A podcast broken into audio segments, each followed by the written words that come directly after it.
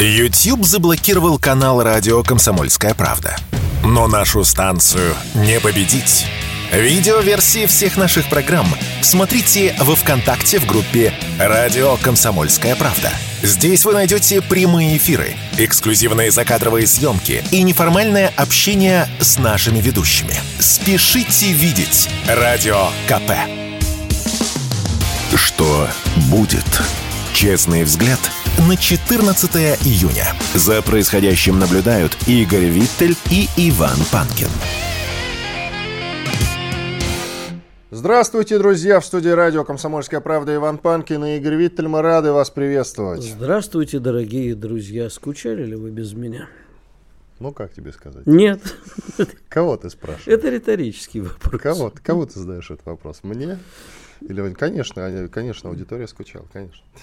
Друзья, напоминаю, что в YouTube ведется прямая видеотрансляция, как и на других наших платформах.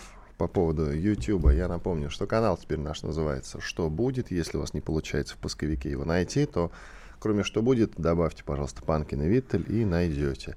Поставьте лайк, обязательно пишите в чате в середине, в конце этого часа, в середине следующего, во время больших перерывов буду отвечать вот видишь, по привычке сказал, будем отвечать на ваши вопросы, разумеется, друзья.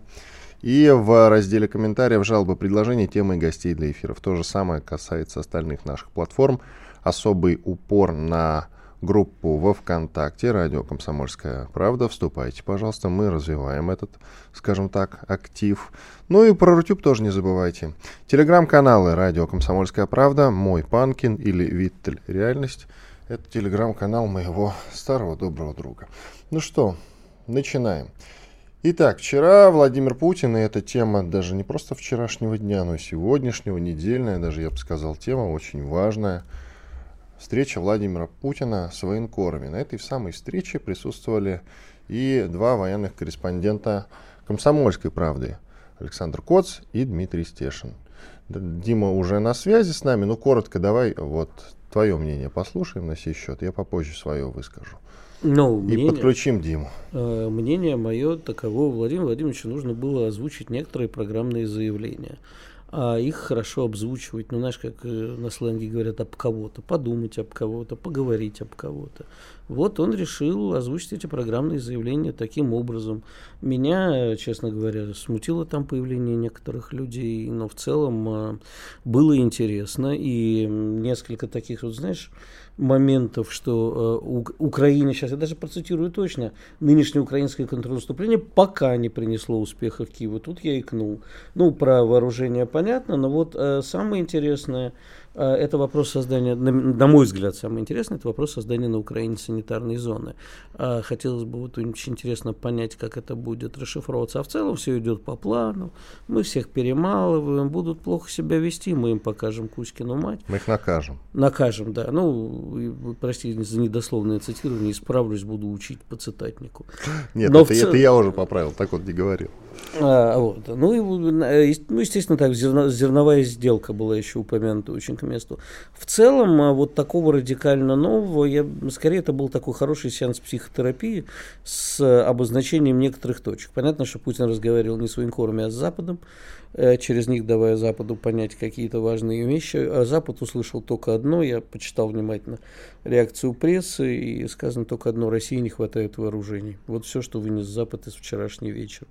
Э, из вчерашней речи Путина, если э, судить по их прессе. Мне, кстати, меня смутило, что встреча была открытая. Прошлая встреча с военкором была закрытая. И вот э, ты прав по поводу того, что Путин таким образом некий месседж Западу отправил. Хотя на самом деле встреча с военкорами предполагает, как мне кажется, все-таки послушать их реальное мнение о ситуации. Впрочем, может быть, все было не только так. Ну как, да, наверное, у Дмитрия как, надо спросить. Да, вот Дмитрия подключаем. В целом у тебя впечатления какие от встречи с Владимиром Путиным? Все, что взято на карандаш, будет сделано в ближайшее время или нет? Ну, я имею в виду все те да, проблемы, да. которые вот он же встречу не просто так а, собрал, созвал.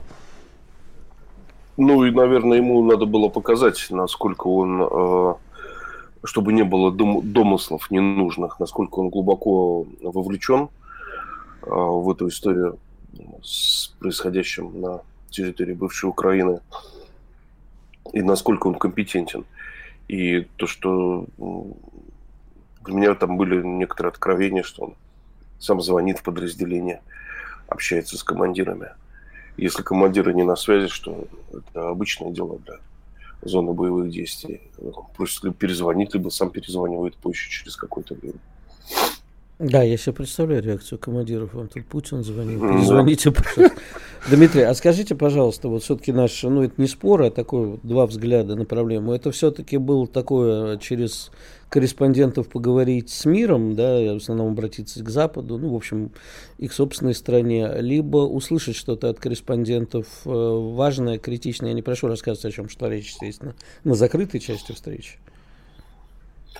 Я думаю, как говорит Дугин, причина была синтетичная. Там и Западу был месседж, и э, с нашими внутренними проблемами мы разбирались. А, э, какие... ну, да, и... ну, еще есть, есть, есть такой момент. А, военкоры на этой встрече были представлены как источник информации а, не менее релевантный, чем а, сухие сводки Министерства обороны. Но вот источник существует, и президент находит время с ним э, пообщаться. А я так заметил, и вот Иван тоже, что там не только военкоры были, а люди, которые далеки от передовой, скорее э, в разной степени пропагандисты. Блогеры, да. Блогеры пропагандисты. Ну, кого вы называете? Подоляку? Конечно. Ну, в, том, в том числе, да. Ну, я могу сказать про Подоляку одно, что когда а, в марте захлебнулось наше наступление под Киевом. Вообще, ну, не просто захлебнулось, я даже не буду в эфире какие-то подробности говорить. Я жил в располаге батальона «Восток» под Мариуполем с покойным Владленом Татарским, известным всем админом.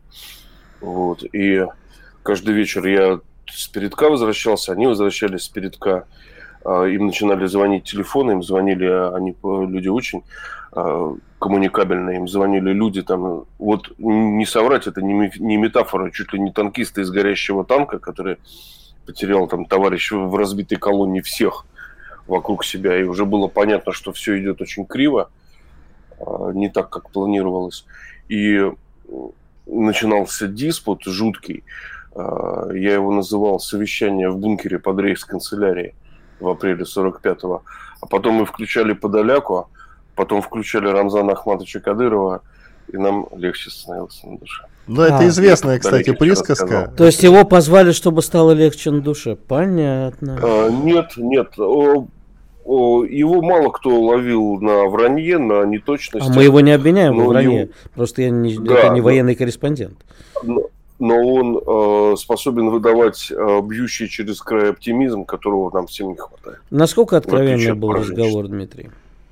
Ну, то есть, вот действительно... Да, да абсолютно откровенно. Я, э, когда со составляли вопросы, это тоже, кстати, была работа не на один день, когда мы готовились к, к, к этой встрече, э, я был по, поражен как бы неприятностью этих вопросов. Но Владимир Владимирович, видите, на них э, согласился. Это не вызвало у него никакого отторжения. Хотя вот про мой вопрос о зерновой сделке он сказал, что он, мне удалось его удивить. Вот так. Почему? Чем? Я думаю, он был удивлен тем, я начал этот вопрос с того, что это действительно так. С октября, приезжая на фронт, я ему сказал, что э, значит, не всегда журналист задает вопросы. Очень часто вопросы задают ему, как выходцу из большого мира, который по определению более лучше информирован. И вот с октября меня стали на передке бойцы спрашивать и офицеры про зерновую сделку, что это такое. Для них это был сильнейший триггер и раздражитель. Вот. И я ему сказал, что, ну, по сути, этим вопросом я попросил объяснить ну, нужность этой сделки и вообще не стоит ли от нее, от нее отказаться, раз наши интересы в ней не учитываются. И да, вот он сказал, что и что я делегирую этот вопрос, по сути, передаю вопрос передовой вот ему. Вот. И он максимально подробно на него ответил. И а, его мало кто, кстати, умеет слушать. А, но вчера я, например, понял суть зерновой сделки. Могу вам открыть это. Давайте. Секрет. Да, только у нас минута до перерыва. А, да, это наша попытка объехать западные санкции. А, сделка – это сложнейшая система, как при Ельцине говорили, сдержек и противовесов. из самых разных интересов, самых разных сторон, из которых мы э, по итогу должны были получить свое. Вот, образец византийской дипломатии. Но против нас играют такие хитрые шакалы. Ну да, у нас она не получилась. Дмитрий Стешин, военный корреспондент «Комсомольской правды». Дим, оставайся, пожалуйста, с нами на связи. Через две минуты еще поговорим. Остались вопросы. Иван Панкин, Игорь Виттель. Спорткп.ру О спорте, как о жизни. Что будет? Честный взгляд на 14 июня. За происходящим наблюдают Игорь Виттель и Иван Панкин.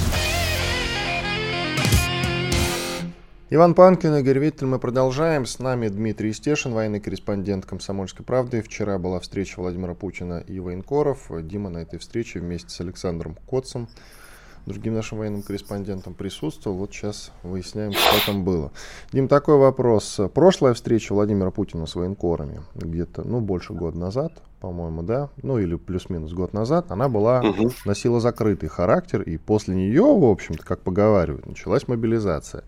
Сейчас Путин всех насчет мобилизации успокоил, но грядут ли, как ты считаешь, какие-то такие э, громкие решения Владимира Путина после встречи с вами? Так, чтобы все заметили. Ну, мобилизация началась не после встречи с военкорами, а после того, как внезапно выяснилось, что у нас э, обезжирен, абсолютно обескровлен фронт, что есть потери убитыми, ранеными, э, что у людей заканчивались контракты, и они их не продлевали люди просто пятисотились. Вот. А, но основная причина вот этой осенней перегруппировки под Изюмом, Красным Лиманом, это то, что просто некому было воевать. Вот. Ну и воевали не очень грамотно. Ну, по крайней мере, я слышал такую версию, что началась как раз мы вот решение о мобилизации он принял после встречи с военкорами. Возможно, это не так, это только версия. Ну да ладно. И еще, на самом деле, такой вопрос. Э, какая самая большая проблема на фронте сейчас, которая была озвучена президенту? Ну, как ты считаешь, вот чисто по наитию, по твоему мнению? Если можно, конечно, э, озвучить. Беспилотники. Говорили о беспилотниках. Их по-прежнему как бы не хватает. Вот, чтобы, по крайней мере, у нас был в этой области перевес относительно врага. Вот. Но еще много о чем говорили же, таком жестком, о чем э, а, стараются не общаться официальные лица, например, о воюющих срочниках там, Белгородской области. Вот. А, и, а, и не срочниках, а о людях, которые находятся в зоне боевых действий, а официально не считаются, что они на войне, а потому что они по бумагам находятся там в пункте постоянной дислокации. Ну, а ска- скажите, пожалуйста, Дмитрий, а э, шла ли речь, э, ну, не, не в закрытой, конечно, части встречи, но то, что вы можете рассказать, о том, что, возможно, все э, будут образование типа ЧВК подчиняться Минобороне, или наоборот, вообще, что известно о разговорах о конфликте вокруг некоторых наших составляющих э, на фронте. Вообще, Ним, звучал ли э, вот э, звучал про, про, про Пригожина да. Шойгу вот этот просто звучал или нет? Было Владимиром Владимировичем прокомментировано с улыбкой, вот, а, как конфликт, не стоящий особого внимания и вынесения его в публичную плоскость. Даже несмотря на то, что вопрос повторили, сказали, что все равно в публичной плоскости нет. Мне кажется, там все под контролем в этом конфликте. Под чьим контролем? Под Путина контролем. Да. Угу. Нет, да. тут вопрос скорее не в том, под чьим контролем никто конкретно, Путин или нет. Потому Путин. Вопрос в том, чью сторону он принимает, или вообще ничью, или сейчас пытается ничью. объединить. Ничью. Ничью. Да и в общем, есть же принцип разделяй властвуй. Чего? Это ты как-то так о нашем президенте. Хорошо, я сказал. Очень, очень умный, правильный подход. А что? Ну, люди ссорятся, ругаются. Бывает такое. Что ему? А теперь? А Карфаген должен был быть разрушен, если уж мы взялись за цитаты? То есть вот насколько, я не знаю, звучало это или нет, но последнее время вышло несколько программных статей, в том числе моих добрых знакомых, о том, что а, победив Украину, мы не добьемся ничего, нужно идти дальше, потому что иначе мы так и будем всю жизнь э, продолжать эту бесконечную историю. А давай у Дмитрия спросим. Вот я у Дмитрия ну, да. это и а. спрашиваю. Я, я бы, честно, через э, конфликт с Украиной э, серьезно откорректировал бы внутреннюю жизнь страны и ее целеполагание. Вот так. Конкретнее. Я, я, пони, я понимаю, Дмитрий, но вопрос был не об этом, простите. Вопрос о том, насколько вот э, президент поддерживает некоторых таких, я даже не назвал бы ура-патриоты, а некоторых наших действительно серьезных мыслителей, которые говорят, ну вот пока мы Западу не покажем, там, Польшу не бомбанем или что-нибудь еще, до тех пор э, не поймет Запад серьезность того, что мы будем идти до конца и э, будет постоянно пытаться нас опять разжигать на новую войну. Вы знаете, вот а, то, то, то, что а, у президента в душе, да, его истинные мысли и цели, а, я думаю, это не лучший вариант показывать это публично. Вот самый хороший пример зерновой сделки, да, вот сколько ныли, а, как караул патриоты, да, вот нас обманули, мы прогнулись. А что? Путин должен был сказать, ребята, мы сейчас попробуем хитро объехать важнейшие западные санкции, найдя, значит, интересантов, которые нас а, временно тактически поддержат в этой сделке, и попробуем получить с этой сделкой свое. Он так должен был сказать. Нет, тогда, тогда возникает другой вопрос. Ну хорошо, практически никто не скрывает из нашего руководства, что мы помогли Эрдогану перед выборами с этой зерновой сделкой. Вопрос теперь Путин заговорил о том, что а давайте-ка мы эту зерновую сделку отменим. И что теперь скажет Эрдоган? Эрдоган скажет, хорошо, ребят, спасибо, теперь можете отменять? Нет, не скажет. А поскольку это сделка сложный баланс интересов, но что Эрдоган не понимает, что Россия от этой сделки ничего не получила. Он же, он же торгаш, а, прекрасный торг, восточный торгаш, да? А мы не торгаши. А, ну как мы? Мы чест, чест, честный торговец, да, вот есть такая категория, вот честные торговцы. Это люди во многом э, глубоко порядочные. Вот. А у них, правда, своя мораль, но как бы это мораль добродетеля. И я думаю, Эрдоган прекрасно понимает, что у нас с этой сделкой не получилось. И это с ним обсуждалось. Да. Его кон- контрагент ничего не получает от сделки. Дим, а тогда вот финальный вопрос. Скажи, пожалуйста, как ты считаешь, вот исходя из э, общения с Владимиром Путиным, мы пойдем до конца? Думаю, да. А каким, а... Э, напомни, мы видим э, конец этой истории? Тут же тоже несколько вариантов. Не по Фукуяме точно. Я вам могу сказать, почему закончилась череда войны, войн в Чечне, в Ичкерии. Люди навоевались там просто навоевались и поняли, что выход один а, все-таки в мирную жизнь. И Россия им а, дала этот выход в мирную жизнь, открыла двери. Хотя ее часто обвиняли в предательстве, особенно на рубеже 2000-х. Уж что я там от офицеров наслушался тогда в Чеченской республике, как они комментировали, да, восстановление Чечни и так далее. Ну и что мы видим сейчас а, по прошествии 20 лет? А чеченцы воюют с нами плечом к плечу, понимаете? Вот. И я почему-то думаю, что это, эту модель э, масштабирует и на Украину. То есть потом украинцы будут с нами воевать? Да, тоже, как и чеченцы, да. джихад бок объявят кому-нибудь. Mm-hmm. Ну, а чего? Ну, кстати, да, да, достаточно распространенная точка зрения, я ее часть, возможно, и поддерживаю. Ну, даже. но только, Дим, все-таки вот конкретнее немножко, если можно. До конца это вот украинцы навоеваются, на, на, навоюются. навоюются. Ну, да. да, им воевать будет просто тупо нечем, потому что Запад остынет к этому конфликту, который не дал ему мгновенных результатов, не дал поставить э, Россию на колени. Вот. И мы начнем э, налаживать там мирную жизнь с сепарацией тех, кто жить с нами не хочет вот как большая часть ичкерических деятелей выехала в Бельгию, Францию, да, если помните, и да, в Лондон, и вообще. в Лондон, да, и в, и в Лондон, да. Вот то же самое будет с Украиной, но, возможно, там будет другой вариант, все-таки оставят какие-то области, где будут ходить только в вышиванках и говорить на соловьиной мове. Понятно. Спасибо большое. Дмитрий Стешин, военный корреспондент «Комсомольской правды» был с нами на связи. Надеюсь, остался доволен. Диме, спасибо большое.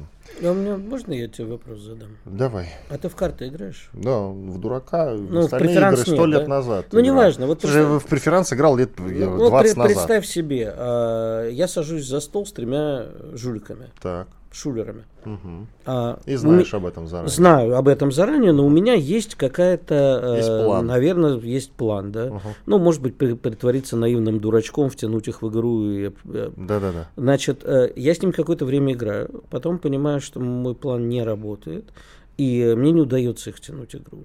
Я должен продолжать себя вести, как Дима сказал, как честный торговец, как честный игрок, или мне все-таки нужно начать доставать тузы из кармана, из рукава, шулерить по-черному. Я вот не понимаю этого. Подстраиваться все-таки надо, да. То есть, если была договоренность с Эрдоганом, чувак, мы тебе помогаем, но вот ты выбрался, мы тебе помогли. Дальше никакой зерновой сделки. Это одно. Если этой договоренности не было, и мы сейчас попытаемся что-то выкинуть, то о, нам, конечно, плевать, наверное, в результате на всех, потому что мы уже перешли ту грань, за которой мы должны думать о том, а что о нас подумают. Но, слушай, я тебе честно скажу, мне вот э, история с зерновой сделкой начинает э, как-то очень не нравиться. Совсем. Давно уже. Но мы все время, все абсолютно забываем про тонкий момент. Мы ведь всех деталей не знаем, действительно. Дис- Нет, я очень же тебе хочется еще- покритиковать, очень хочется Нет, сказать, я- да что за зерновая сделка, ребята, Вообще окститесь, спорить прекратите. не буду. Я очень хочу верить, что у нашего руководства а, есть очень много интересных козырей в рукаве, что они э, обладают гораздо больше информации, принимают решения, исходя из другой, более подробной информации, иначе к ним возникает куча вопросов. Вопросы и кучу можно, конечно, и приберечь на А нас с тобой наследует... задать. А почему не зовут радиоведущих на встречу? Да кому мы нужны с тобой? идем, Мы блядь, столько то- вопросов задали. Да. А нам бы с улыбкой ответили. Она бы с улыбкой, все правильно. Нам бы ответили. Все, мы получили бы ответ. Ты знаешь, после встречи мы такие воодушевленные бы вышли, знаешь, полной уверенности в том, что все будет хорошо, как это обычно бывает. Так что давай лучше не, не будем э, ходить на встречи, чтобы сохранять критическое мышление. Вы прослушали басню «Лиса и виноград». Нас не звали, мы не пошли. После полезной рекламы и хороших новостей продолжим. Чтобы получать еще больше информации и эксклюзивных материалов, присоединяйтесь к радио «Комсомольская правда» в соцсетях. В отечественных социальных сетях. Смотрите новые выпуски на Рутьюбе, читайте телеграм-канал, добавляйтесь в друзья ВКонтакте, подписывайтесь, смотрите и слушайте.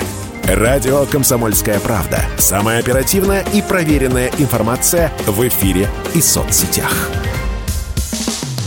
Что будет? Честный взгляд на 14 июня. За происходящим наблюдают Игорь Виттель и Иван Панкин.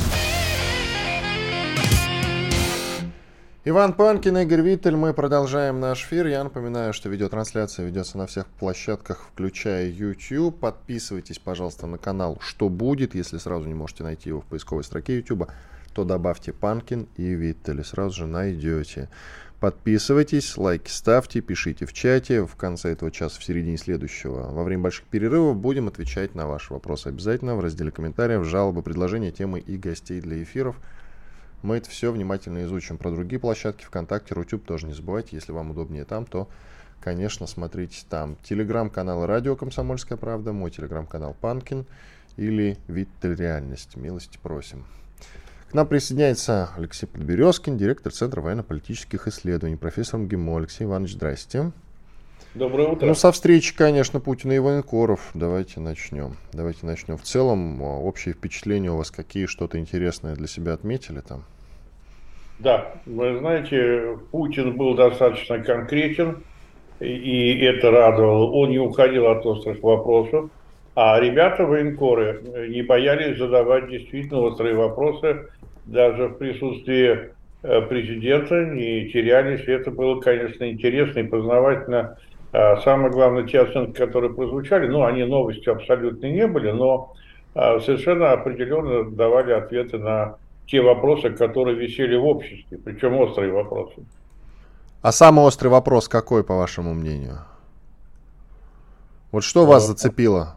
Нет, ну меня лично это не зацепило, но, наверное, самый острый вопрос для всех это мобилизация, потому что все матери сидят напряженно и психуют, и думают, как вот их детей могут, так сказать, загрести. Путин здесь дал однозначный ответ. И, кстати сказать, очень конкретно описал ситуацию. Я, кстати, в вашем радио недавно говорил о том, что у нас есть э, три э, пути увеличения численности вооруженных сил. Это контрактники, это э, добровольцы и это ЧВК. И вы знаете, на самом деле я бы еще не скидывал, и Путин на это обратил внимание, он цифры конкретно называл, там под 160 тысяч добровольцев и контрактников, которые поступили, и необходимость мобилизационных резервов в этом смысле не, э, исчерпывается пока. Пока, во всяком случае, что утешает. Но я бы еще внимание обратил э, на один аспект, который остался вне пока пределах этого э, обсуждения, хотя к нему и вплотную подошли. А участие срочников.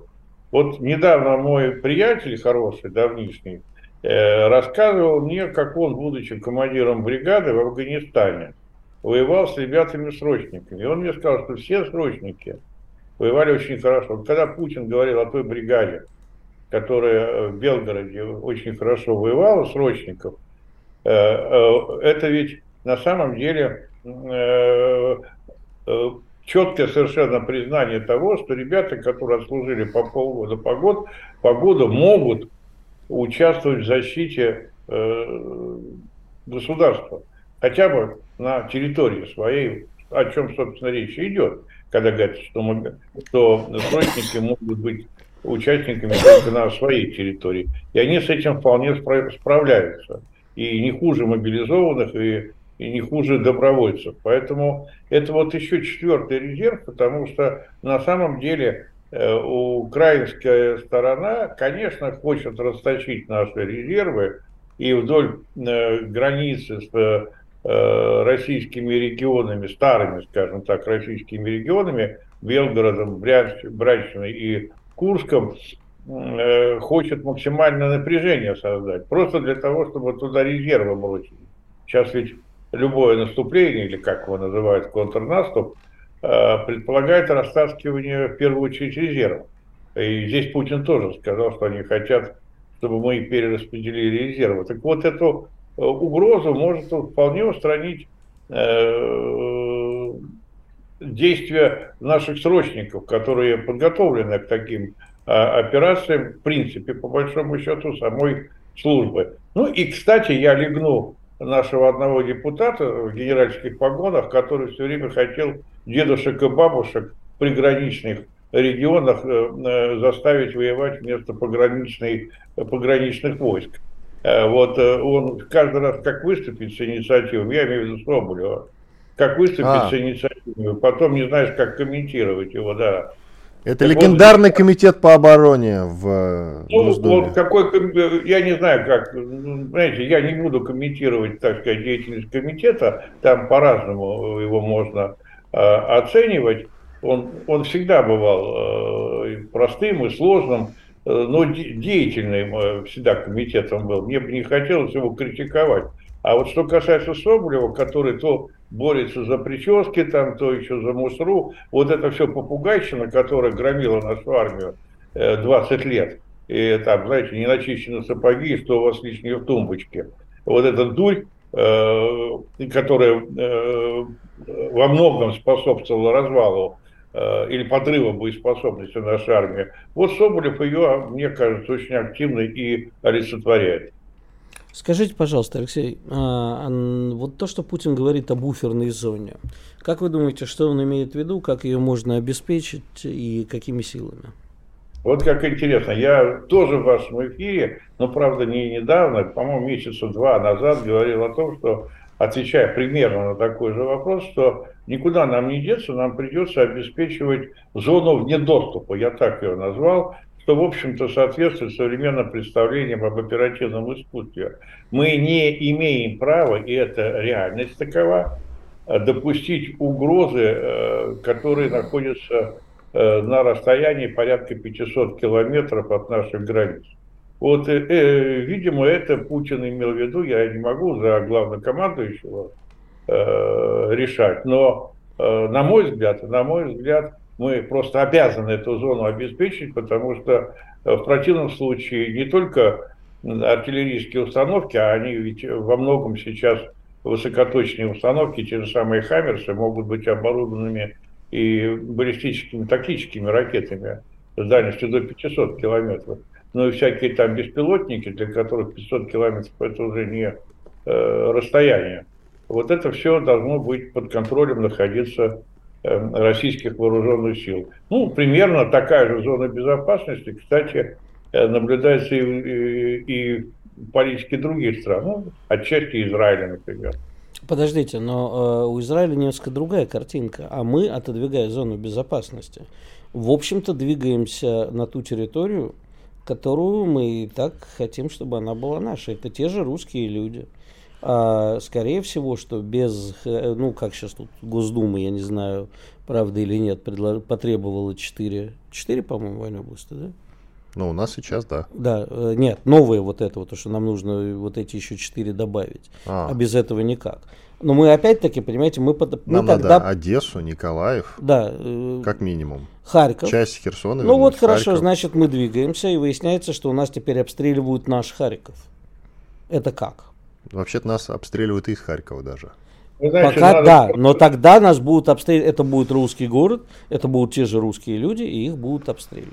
В общем, Алексей Иванович, вам слово. Да, да все очень просто. Не надо путать политику, военную безопасность и право. Это разные области. Я говорю, с точки зрения военной безопасности мы должны обеспечить от линии соприкосновения минимум 500 километров, чтобы чувствовать себя комфортно. Где линия этого соприкосновения политическая будет проходить, я считаю, что она должна проходить по территории по границе Советского Союза, которая была до 1991 года, включая территорию Приднестровья и Молдавия, конечно.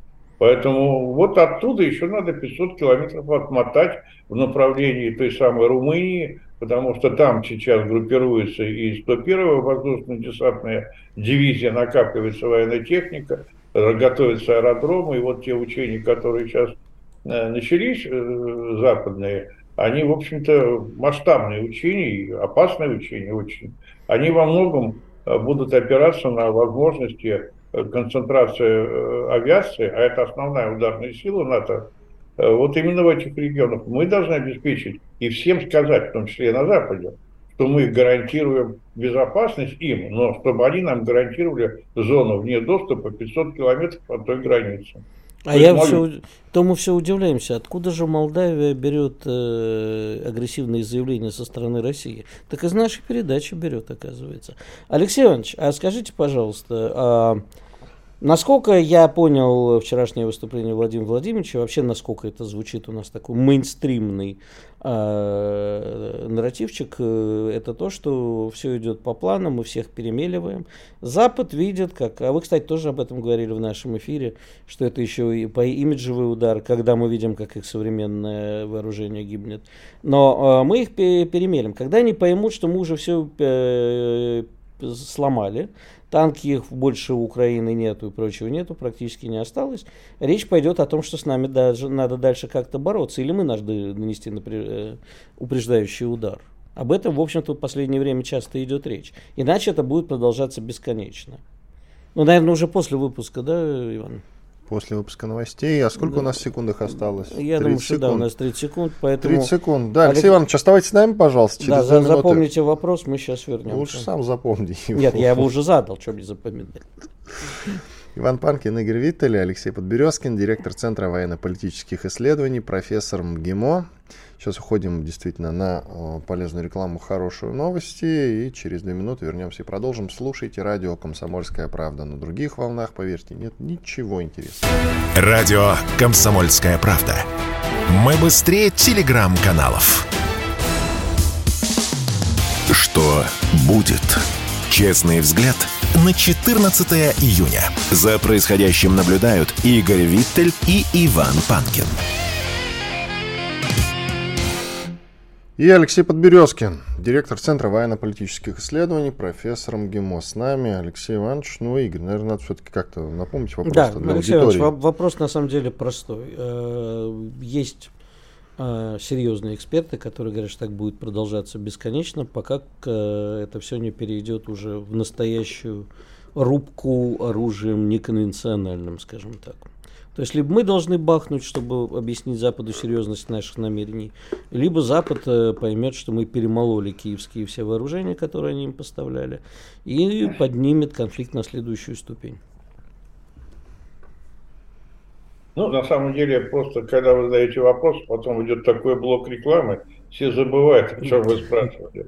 Но вы это сейчас повторили. Это не такой простой вопрос, потому что любые военные действия в данном случае и на Западе э, Украины, они развиваются по эскалации. Это ведь э, не просто так, да, идет э, апробация военно-технических возможностей и вооруженных сил России и Запада.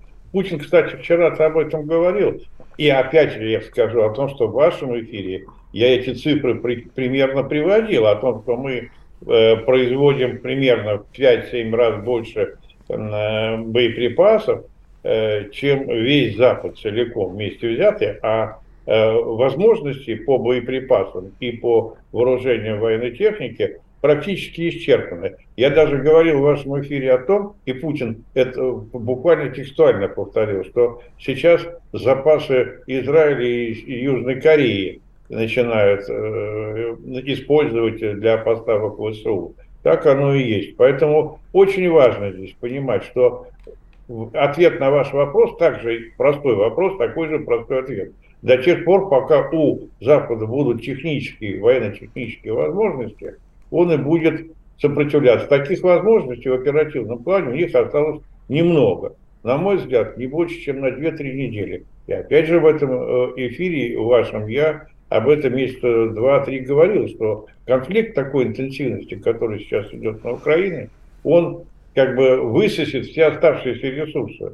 Потому что, ну вот смотрите, начинался конфликт с того, что мы оценили военно-воздушные силы э, Украины, действующие, 150 самолетов. Сейчас уже 450, то есть в три раза больше уничтожено. Но будут они поставлять даже эти пресловутые F-16, которые на самом деле ничуть не лучше МиГов-29. Да, вопрос, конечно, в ракетах, которые там они будут оснащаться, и которыми они будут оснащаться. Но по большому счету это очень как бы соразмерные. Э, и я говорил опять же в вашем эфире, что наши танки 90-е ничуть не хуже Э, э, леопардов вторых, там, даже последних модификаций. Да вообще Поэтому... все очень хвалят Т-90, прям многие говорят, что шикарный танк.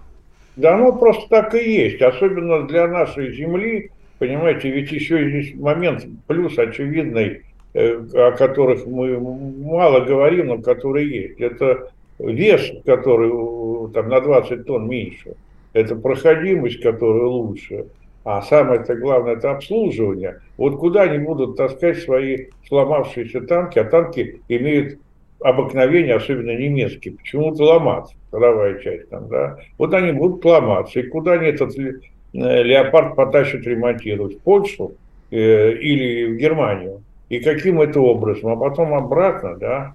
Поэтому, честно сказать, э, вот эта вся заковырка с этими леопардами, там, даже если они все 200 поставят, а потом еще и Абрамсона поставят, это будет примерно та же самая история. Обслуживание э, крайне тяжелое, практически нереальное, и боеприпасы, то есть это все говорит в минус, ведь э, на самом-то деле, сколько у них там, систем 25 уже артиллерийских, все разнокалиберные, и как бы их э, обеспечить боеприпасами, которых тоже немного, еще сложнее, потому что одно дело, когда мы считаем валом там расход 300, 3 миллиона там боеприпасов э, в год, условно говоря, там, да, но когда ты разделишь это на 25 систем, это совсем по-другому получается. Все остальное, как эти хваленные патриоты, я тоже, кстати, в вашем эфире говорил. Алексей Иванович, да, извините, ради бога, я вас перебью, но вы так и не ответили на мой вопрос. Вопрос-то был, э, все правильно, мы перемелем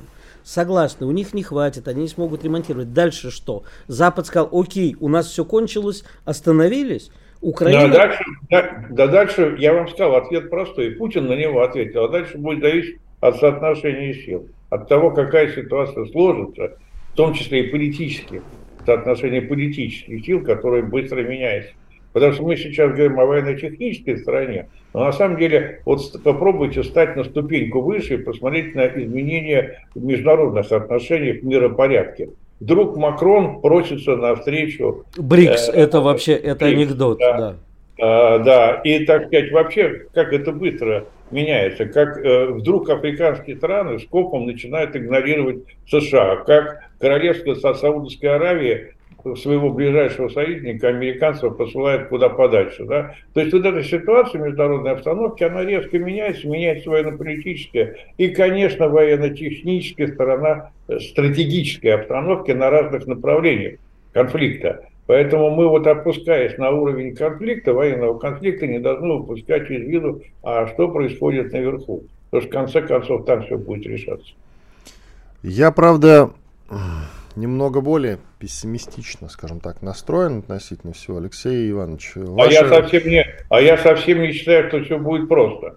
Понимаете, я просто исхожу из того, вот давайте точку отсчета возьмем. Давайте. Я исхожу из того, что в отношении Советского Союза, как государства, как хотите его называть, империи, республики, там, монархии, как хотите. Вот в 91 году было совершено предательство когда мы отдали свои национальные интересы, и даже дело не в Горбачеве, в его крике, так надо ее называть, предателю. А дело в том, что мы просто отдали все то, что принадлежало Советскому Союзу, империи и России, по большому счету.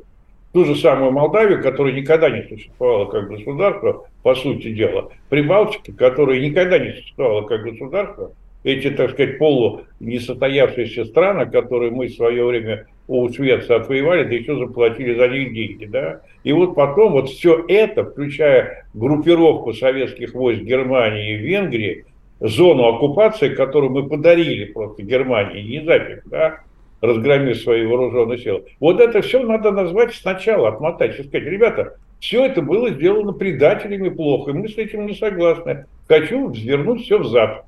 Вот, и давайте теперь рассуждать. Вот у нас была зона оккупации в Германии – и на каких условиях она стала частью натовской э, коалиции, да? Вот отсюда точка отсчета, да? Нам иначе не все равно придется эту проблему решать. Нам, нас ведь не остановят. Они будут нас допирать до конца, пока мы в конце концов, вот как минимум не обеспечим себе зону безопасности, бесполетную зону до Варшавы там, да, это как минимум. А вообще, когда до тех пор, пока наши Эм, вооруженные формирования э, не э, дойдут до Берлина на самом-то деле. То есть повторят вот это то, что было в 18 веке, в 19 и в 20 веке еще и раз. Это смелый прогноз, Алексей Иванович. Это смелый Дальше сказать, а не только я. Здесь один американский эксперт, который был э, советником у Рейгана, а потом рассорился с истеблишментом, и вот он недавно такой же прогноз сделал, мой прогноз, по сути дела, подтвердился. Он сказал, что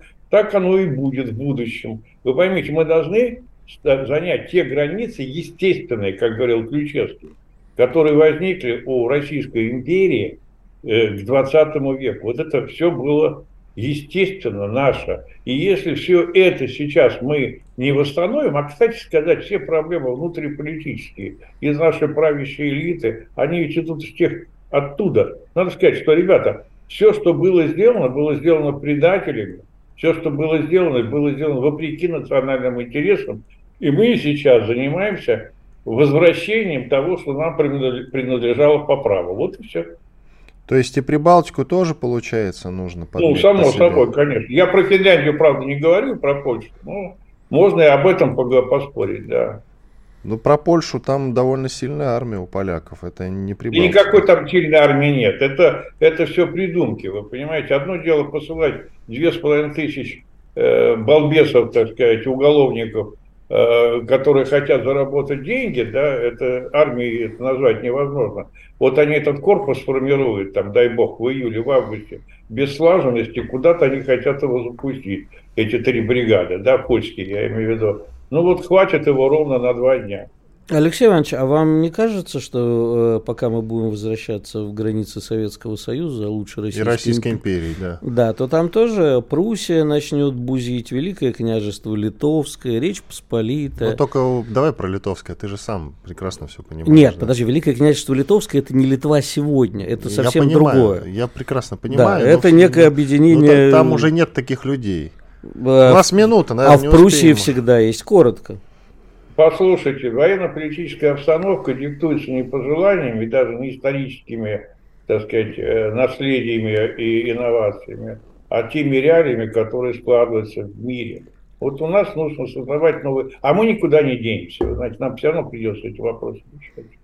Спасибо. Алексей Подберезкин, директор Центра военно-политических исследований, профессор МГИМО. Про Литву, когда мы с тобой говорим, вот Великое княжество Литовское, все-таки Ну, сейчас, был. я понимаю, ну в, в Прибалтике... А вот про Литве, Пруссию нет.